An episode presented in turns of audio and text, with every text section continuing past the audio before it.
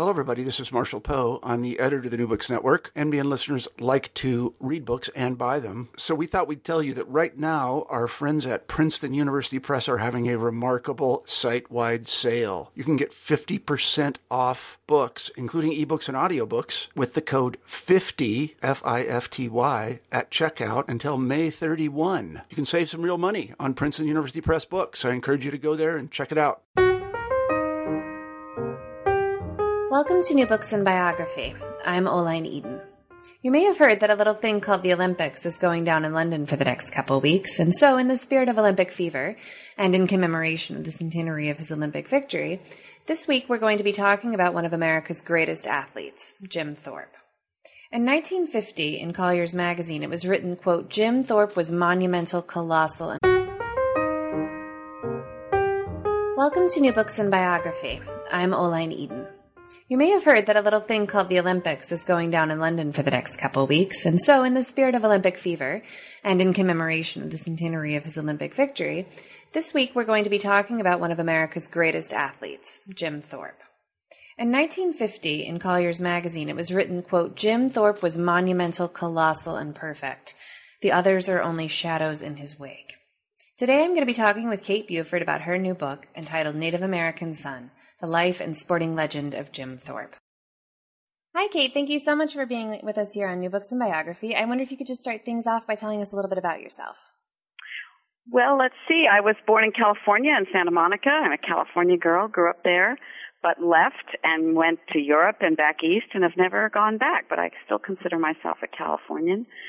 Um, my first book topic was Burt Lancaster, the Hollywood actor and producer. So I think growing up in California had a lot to do with being attracted to the people in the movies and the importance of the movies in our lives.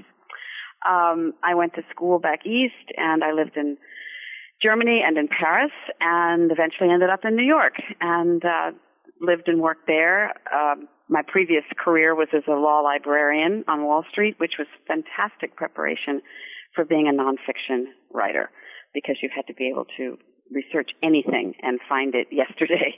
and it had to be absolutely accurate because in the case of these law firms, so much money was riding on it. So it was excellent preparation. And although I had no idea at the time that I would be writing, um, I got married. I had a couple of babies. And once they got to be a little bit older, uh, school age, I started to do freelance writing and sort of threw up a whole bunch of balls in the air to see which ones would land. And the one that landed was the book about Burt Lancaster. And that got me started on biography. Well, we're going to come back to that in just a second, but I wanted to start us out with kind of a strange question. Um, I was recently talking to Dona Munker, who's the acting chair of the Women Writing Women's Lives seminar in New York. And we were both marveling at the role of gender in writing biography and how difficult we would find it to write the life story of a man. But both of your biographical subjects have been men. And the problems of men writing women's lives have been widely documented. But do you think there are certain challenges presented by writing about a man as a woman? You know, I, I'm sure there are. I didn't find it to be a challenge. Um, I didn't overthink it. Maybe that was the that was the answer. But you know, it's interesting. Uh, Steven Bach, the late great Steven Bach, who was a executive with United Artists and then wrote one of the great great books about Hollywood called Final Cut, about the making of Heaven's Gate, and then went on to write biographies of Marlene Dietrich and and um, several other people, Leni Riefenstahl, women actually. Um, he was gay, and he said to me, you know, when you when I wrote about Burt Lancaster, he said, I achieved. He saw this as a man and as a gay man, a kind of detachment that was really good, that the reader could trust me as a woman to write about this fabulously masculine man and his physical beauty in the case of Burt Lancaster, which a man might have found difficult, a straight guy certainly, to write about. Um, and that was an interesting twist, if that helps answer the question. Other people have commented on it to me. Um, I, I maybe growing up with you know two brothers and a, and a very masculine father, um, I kind of felt like I understood where they were coming from, and it interested me to cross over to the dark side, as it were, write about a man. And then, of course, several people have said, well, not only just a man, but now two very masculine men, Burt Lancaster, and then my God, the greatest multi-sport athlete of all time, Jim Thorpe. Um, but I think it's a really good question. I think what might be difficult for some, I would find it difficult actually to write about a woman. I've, I haven't done that. Um, why that is, I don't know. I'd have to ask a therapist, I guess. um, but uh, men seem easy to read to me um, as a gender and as a biographical subject. Um, but the gender doesn't enter into it to me anyway. And maybe I'm missing some huge things. I don't know. No, no, no. I just think it's such a fascinating idea because that that she and I felt like we just we wouldn't even think of that. We were only interested in women, and then the you had only written about men. I think that's fascinating. Um, so how oh. did you find? Oh, sorry, we. Well, I was just going to say part of what, part of what interested me about these two men, um, and this is kind of reverse sexism, I guess, was that they had such a huge impact on their respective sectors, movies in one case and sports in another. Mm-hmm. And women traditionally would not have had as big an impact, unfortunately. So I wanted that big picture. I wanted someone who made that kind of an impact. And unfortunately, usually that traditionally was a man, if we're talking about in the past. So, so how did you find what drew, I guess, how did you find the story of Jim Thorpe? Because that's an interesting story as well, right? Yeah, fascinating story. I mean, the great sports story. Um, Burt Lancaster played him in a Warner Brothers 1951 biopic called Jim Thorpe All American that still plays all the time on television. Um, probably has done more than any one single thing to keep the story of Jim Thorpe in the public eye. Um, so when I was doing research at USC at the Warner Brothers collection, I had to do research on the production of that movie and was so struck by two things. One, that it was such an amazing story. This great athlete, the greatest ever at the dawn of organized sports in America, turn of the century, 20, into the 20th century. But also that from all over the country in 1950, while they were making the movie, people sent in postcards and letters to Jack Warner, the head of the studio, beseeching him not to mess up the story of their hero. And Jim Thorpe hadn't played a game since 1928. And you know, as a fellow biographer, we look for that kind of heat coming out of the past. Why did it matter so much to so many people that he be treated fairly, that his story be got right? And um, so I smelled a, a book, but I didn't think of it yet. And so then when it was time to choose the next one, I didn't want to repeat myself by doing the movies. Um, and Lancaster was fairly definitive. And sports to me was the common, pa- great common passion of our time. Mm-hmm. And let's look at one of the first and greatest. So, what sources were most helpful to you while you were doing this? The Thorpe book. Oh yes, yeah, yeah, yeah. Thorpe. Well, um, he ended up, as irony would have it, when he was finished with sports in the 1920s or the late 1920s, like many famous athletes at the time, he went to Hollywood to use his famous name and his physical dexterity in the movies. So um, I ended up really being the first person to write about this whole second career he had in Hollywood from 1930 to 1945. And so the Warner Brothers collection was very important, and the Margaret Herrick, all the usual Hollywood sources that I'd used for Lancaster, I could use again. Um, for his sports uh, career, uh, that sort of halcyon years from like 1911 to 1928, um, the uh, Baseball Hall of Fame in Cooperstown, the Pro Football Hall of Fame in Canton, Ohio, and it's there because of Jim Thorpe. And your listeners can read the book to find out why. And um, also the Carlisle, um, the Cumberland County Historical Society in in um, Carlisle, Pennsylvania, and that was the site of the Indian boarding school that he went to and that he played football for, and that made his reputation. And there were and Oklahoma, of course, the Oklahoma Historical Society, where Jim was from that state. Um, I spent a lot of time in Oklahoma and came to really love it. I never thought I would, but I did. So those are the major sources. Okay. Um, can you tell us a bit about his ancestry and about his early life? Yeah, well, he was uh, five eighths Indian, uh, and the Indian, for those who have are native and are listening, um, he was uh, mostly Potawatomi, but was registered with the Sac and Fox tribe and with a little Menominee and Kickapoo. And those are all originally Great Lakes so-called woodland tribes. But like so many Indian peoples, his ancestors were removed, that was the government euphemism, forcible removals from their ancestral lands over and over again, from the Great Lakes region, ultimately to Oklahoma, where Jim Thorpe was born in 1887. His maternal grandfather was white. That's where the Thorpe name comes from. And um, his mother was Potawatomi and of um, French descent. And he was, his grandfather was of English descent. So he has this really, he used to call himself an American mutt. You know, he was a real mixture of influences. But he grows up on the very last days of the Sac Fox Reservation in Oklahoma before this government policy of allotment was instituted in 1887, which divided these reservations into little tiny pieces of land and pretty much doomed much of the tribe to poverty. So he grows up in a really volatile, changing time when, when Oklahoma, which was promised to Indians forever, and we know all these promises were never kept, is going through all the um, juggernaut that leads to statehood in 1907. So he sees radical, radical changes all around him growing up, and I think that marked him for life. Right. The passages on his education were fascinating and, and heartbreaking at the same time. Yeah, that's a huge issue now and has been for some time is re-examining this whole experience of the Indian boarding school movement. Um, a hundred years ago, it was considered by so-called white reformers in Washington that the Indian race, as they saw, as they called it, was doomed to extinction. It was called the vanishing race. That was a favorite word. And it was thought that the only way to save them was to turn them into whites, to eradicate their native culture, make them learn English, um, cut off their hair if they were Apache boys and had long hair. And one of the best ways they thought to do this was to take the children out of the reservations in the West, because of course they'd all been moved west, even if they weren't originally Western tribes, and shipped them off to these boarding schools.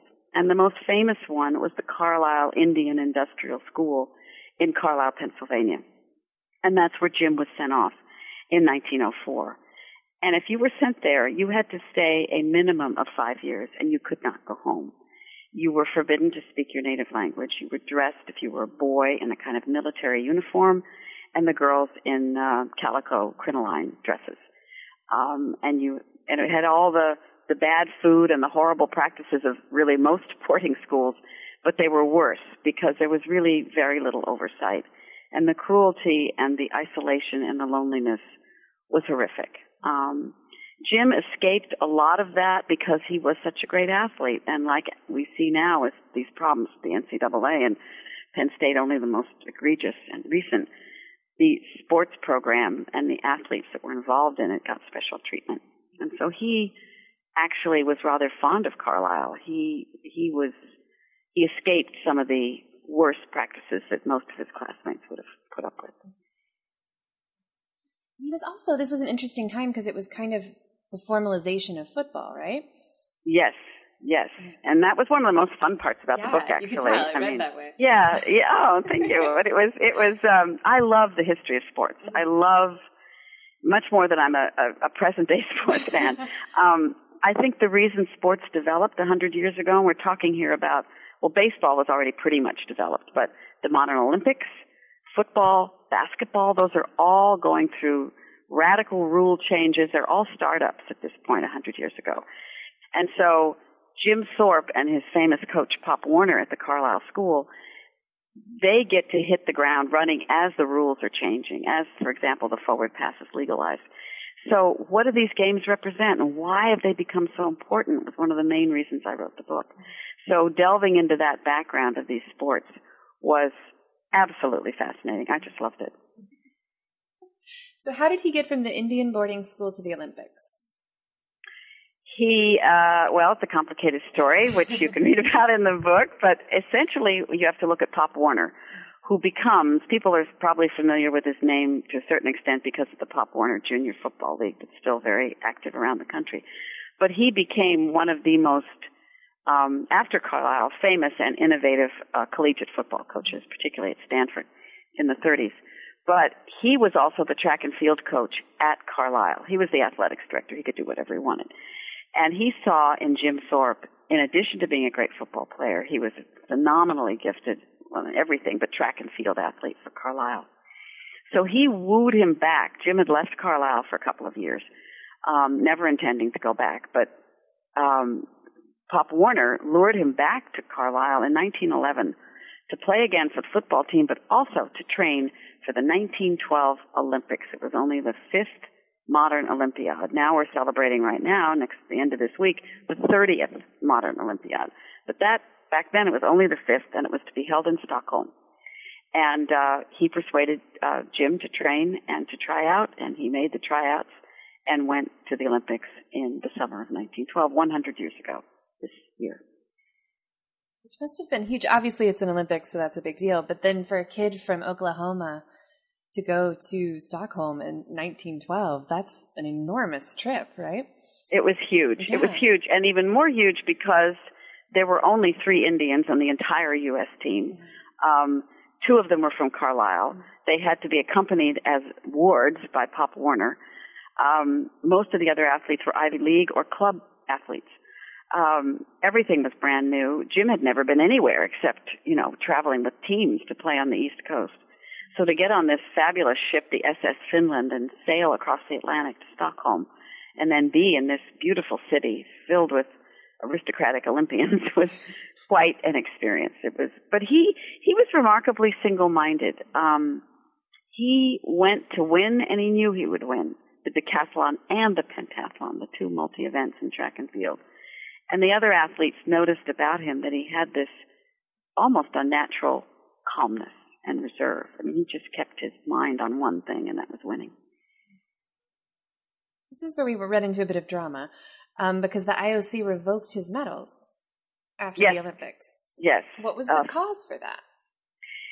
Those two years that he left Carlisle, he left as I said, never intending to return. He had gotten, he was in his 20s, he'd gotten fed up with school, he wanted to use his athletic strength to break in and make a career in the only sport that was organized then and, and at, at which you could earn a living, and that was organized baseball.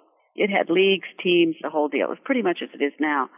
So he had left Carlisle in 1909 and 1910 to go play for a minor league, not a bush league, not a semi-pro, but a a bona fide minor league team in, in North Carolina to try to get scouted and break into the majors. He wasn't good enough. He didn't make it, which is how Pop Warner could lure him back in 1911. Um, but in those days, sort of doping, as doping is now the threshold issue for athletes in the Olympics, the big issue back then was amateurism versus professionalism. Professionalism was the dirty word. It meant you had taken money of any kind for playing any sport. And he, of course, had been paid. He'd been under contract with this minor league team. But they kept that hidden. Uh, Pop Warner in particular, and he's the one you have to point the finger at because he was in charge of Jim. And Jim, I'm sure, was aware of what he was doing, but left it all to Pop Warner. And so Jim goes to the Olympics. He becomes the toast of the world, winning both of these very difficult events by huge margins. Um, and six months later, a newspaper scoop reveals that he had played professional baseball. And within less than a week, the AAU and then the IOC stripped him of his two gold medals, insisted the challenge trophies be shipped back to Stockholm, and eventually, by the summer, when the IOC had their official meeting, they erased all of his records from the official record of the 1912 Olympics. It was a huge scandal. I mean, many people have called it the mother of all sports scandals because its reverberations were international at a time when sports were so new and the Olympics were struggling to gain a foothold and be successful. Did the response have anything to do with his ethnicity? Not really. Um, I think, and this is a really important part about Jim Thorpe's story, and one of the main things that I discovered writing it. Back then, anybody who wasn't a WASP particularly in the Olympic hierarchy, was an outsider. If you were Irish, if you were Jewish, if you were Italian or Asian American or, or Indian or anything, you were not a part of this of the elite that governed the Olympics and in many cases in most cases governed the country and the aristocratic world in Europe. So Jim people identified with this scandal. They identified with him. They felt he was robbed because he could have been them. He could have been any one of these other outsider groups. Um, for him personally, I don't think the Indian ethnicity had much had as much to do with his rush to judgment as the fact that he was this outsider with no advocate, and Pop Warner ended up hanging him out to dry.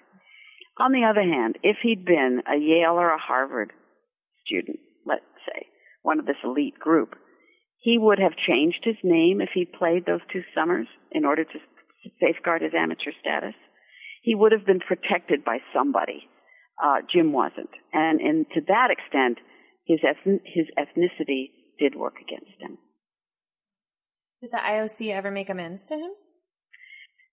Sort of. Um, posthumously in 1982, after a long, this, this issue would not die. People just kept, you know, um, beseeching the IOC, the AAU to reinstate him, that it was unfair to have stripped this great athlete of his honors for playing a sport that had nothing to do with baseball, et cetera, et cetera.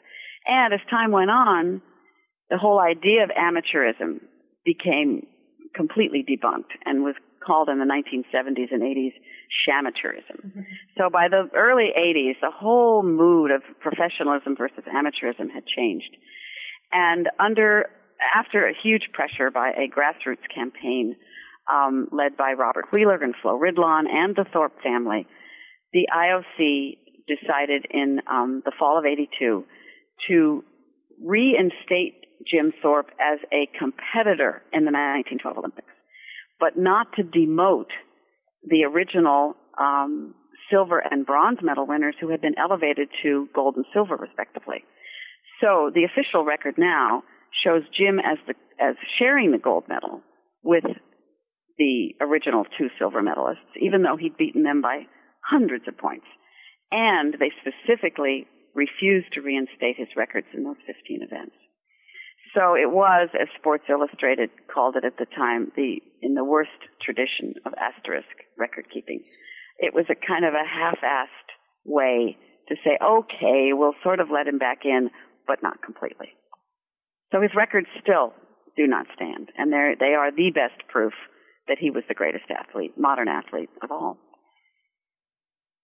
Uh, which is also proven out too, as well the fact that he went on to have a successful career in other sports after the Olympics, right? Absolutely, yeah, yeah. And once once his cover was blown as an amateur in January of 1913, already the Major League Baseball teams had been circling him for years. You know, one, not, well, not since the, he'd gone off to play minor league baseball, but certainly since the Olympics, they wanted him to sign with them. Uh, as much because he wasn't necessarily that good a baseball player yet, they didn't care. They wanted him for what was called back then the advertising value the celebrity value because people would come to see the greatest athlete play anything once anyway. So he turns professional and signs with the New York Giants baseball team, which is now the San Francisco Giants. But back then, it was the big bad New York team. It was the Yankees of their day. And um, it was a mistake in many ways because you can imagine what if a, a guy who's never played really except minor league and not that well gets dropped into the Yankees and put up to bat. I mean, it'd be, it'd be embarrassing, and it was. It took him a good five years to get as good as Ty Cobb and Shoeless Joe Jackson, two of the greatest hitters in the game, to master the art of baseball. But at the same time, in 1915, he starts playing professional football. That was his great sport, was football. And um, back then, professional football, nobody paid any attention to it. It was played almost exclusively in western Pennsylvania and in Stark County, Ohio, where Canton is. Uh, that answers the question why the Pro Football Hall of Fame is there, because he put that sport on the map by um, playing for and coaching the Canton Bulldogs to several championship seasons, such as they were back then. And he was he was so successful that in 1920, the owners of the professional football teams that existed around Ohio and Chicago at the time um, banded together and decided to form a league, just like the baseball sport had. And they formed what two years later would be called the National Football League and unanimously elected Jim Thorpe as its first president. It's just so fascinating because you really don't see players anymore who have that kind of diversity, who can play multiple sports. Um, I mean, I remember when I was a kid, Deion Sanders played for the Atlanta Falcons and the mm-hmm. Atlanta Braves, but they just, that doesn't really exist anymore. And it's so, the amount of skill required to do that is extraordinary.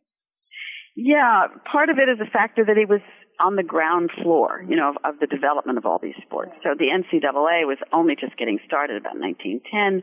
There were so few rules and parameters put around this that he could try anything.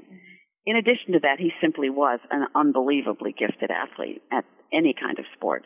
Um, and so he, and for the rest of his life, he would lament that a young guy, or now women, of course, after Title IX, coming up, couldn't try whatever they wanted and do it all. But you just can't. And as early as those Olympics in 1911, the Americans did extremely well at the 1912 Olympics, and already they were being blasted for being too specialized, for training too hard. All the things that, of course, would become typical of the sports in the century to come. Um, what's interesting about Thorpe, and needs to be said too, and a, a lesson I think for young athletes listening um, or their parents, is that what Jim did, and this goes back to his Indian childhood in Oklahoma, watching animals, wild horses and jackrabbits. He would watch animals, but also watch an athlete, for example, who knew how to throw the javelin. That was not one of his sports. Um, he would watch someone who was really good at that and memorize what they did and then visualize it. We now use that term a lot, but it wasn't used then. Visualize it in his head. And then he would go over and over and over it again in his head like a, a film loop, memorizing it. And then when he got on the field, he would do it. It was an amazing sequence that he went through. So you mentioned the biopic, which has done a lot in keeping his story um, in the popular culture. How did that come to be made? And did he ever meet Burt Lancaster? Oh yeah, yeah. Um, it came to be made because, uh, and this is another factor that interested me in doing the production background for the Lancaster book. In 1950, just as we saw in 2000, there were all these greatest of the half century polls, you know, of whatever, greatest scientists, greatest this, greatest that. And the Associated Press sportscasters and sports writers, there were no TV yet, barely any, so they didn't count they did a, a poll of hundreds of them to vote on the greatest golfer, the greatest baseball player, the greatest football player. Um, and Jim first won the greatest football player of the half century in 1950. And then the ultimate contest was, okay, who is the greatest male athlete of the half century? Again, keep in mind he's played nothing since 1928. He was voted again by a huge margin the greatest male athlete of the half century in 1950, with Babe Ruth a distant, distant second. Um, this encouraged Warner Brothers to make a biopic of his life, and they just signed a contract with Burt Lancaster, who was a very fine athlete himself, even though he was not Native American. So they darkened his skin, darkened his hair, and he trained like crazy in order to be able to at least look good doing um, the different sports. He'd never really played football, for example. And Thorpe was hired as a consultant on that film. So he hung around the football field in Los Angeles and watched Burt, you know, go through the motions and said he was sure he was never as handsome as Burt Lancaster. And um, he gave pointers to, to Burt on drop kicking. Um, but pretty much kept quiet and watched. And did actually did do some research on his own life at a, a sports center in Los Angeles so that he could be sure that the uh, story was accurate. Um, what did he do in later life? Well, he died two years after the film was made. He died in 1953. But backing up a little bit, as I said, when he finished sports, he played two sports. He played uh, football and baseball um, all through the teens, all through the 20s. He even added basketball in 1927. Then he goes to Hollywood. He makes, I could find records for 70 movies that he wow. appeared in. Often it's just an extra, you know, but nevertheless, it was a career. And uh, there could be as many as double that many movies. A lot of them were made um, for so-called Poverty Row studios that were churning them out. These 12-part serials that kids went to watch mm-hmm. on Saturday afternoons, the westerns. Uh, the records for those are lost. Um, but he had an active Hollywood career in um, the 1930s and 1940s. He went on the Chautauqua lecture circuit and spoke about sports all over the country. He also ended up being a guard at the Ford Motor Company in Dearborn, Michigan during World War II. Um, and then he, in 1945, at the tail end of the Second World War, he had not served in the First War and he really wanted to do his duty in the Second World War. And the only service that would take him, because he was pretty old by this point, in his late 50s, was the Merchant Marine. So he went on one trip with the Merchant Marine, uh, leaving out of San Pedro, California, and went around the world on a merchant marine ship, and by the time he came home, the war was over. What do you see as his legacy? I think he left an inspirational example of perseverance. Um, that word kept coming up so often in interviews on this book. Um, the common trajectory of his life is, you know, great glory and honors and then a long, slow slide to oblivion and alcohol and this and that. And, um, hard, tough, sad life. In fact, and that was one of the great, I think, accomplishments of this biography was to go beyond 1913, go beyond 1912, the Olympics, and show that he accomplished so much. He mastered baseball, even though it was the one sport that didn't come easily to him, as it doesn't come easily to many athletes. He put pro football on the map. He goes out to Hollywood and, and becomes a spokesperson for the Indian group out there that came to get jobs in the movies. Um, he just kept at it. He, it was hard. It was the depression. He had basically hardly any education, just his Indian boarding school where he played more sports and went to class. Um, he was tougher and accomplished much more than people have ever given him credit for. So this is the centenary of Thorpe's Olympic Games. Do you think we can expect to see him honored in London in any way? I've worked hard at that. Uh, the BBC has been fantastic. In fact, um, this coming Monday on BBC Radio 2, there will be the last installment of a six-part series on the Olympics, and it will feature Thorpe, and I will appear on it. My voice, anyway, will appear on it. Um, there have been two other documentaries on Thorpe done by the BBC. Uh, one of them ran on July 4th and is still running in, in England on BBC Radio 4. Um, and it can be listened to on their BBC Listen Again. The medals were supposed to go, his medals, the, the duplicate medals. They did not give him back his original. They couldn't find them. They recast in 1982 at the IOC so-called reinstatement duplicate medals.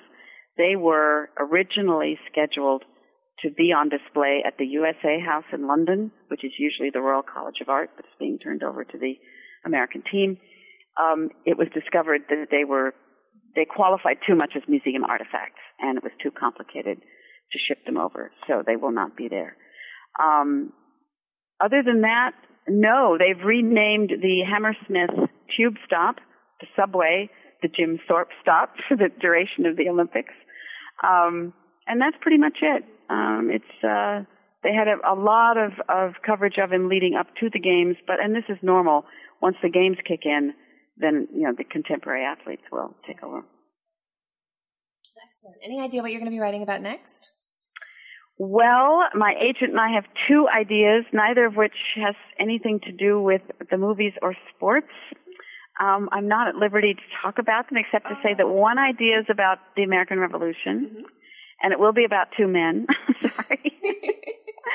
and the other one, um, we're sort of seeing which one flies best. The other one is about New York City in 1931, oh, cool. um, which was a very scary year, and uh, and a sort of a devil in the white city idea, which I think would be a lot of fun. So. Oh, yeah.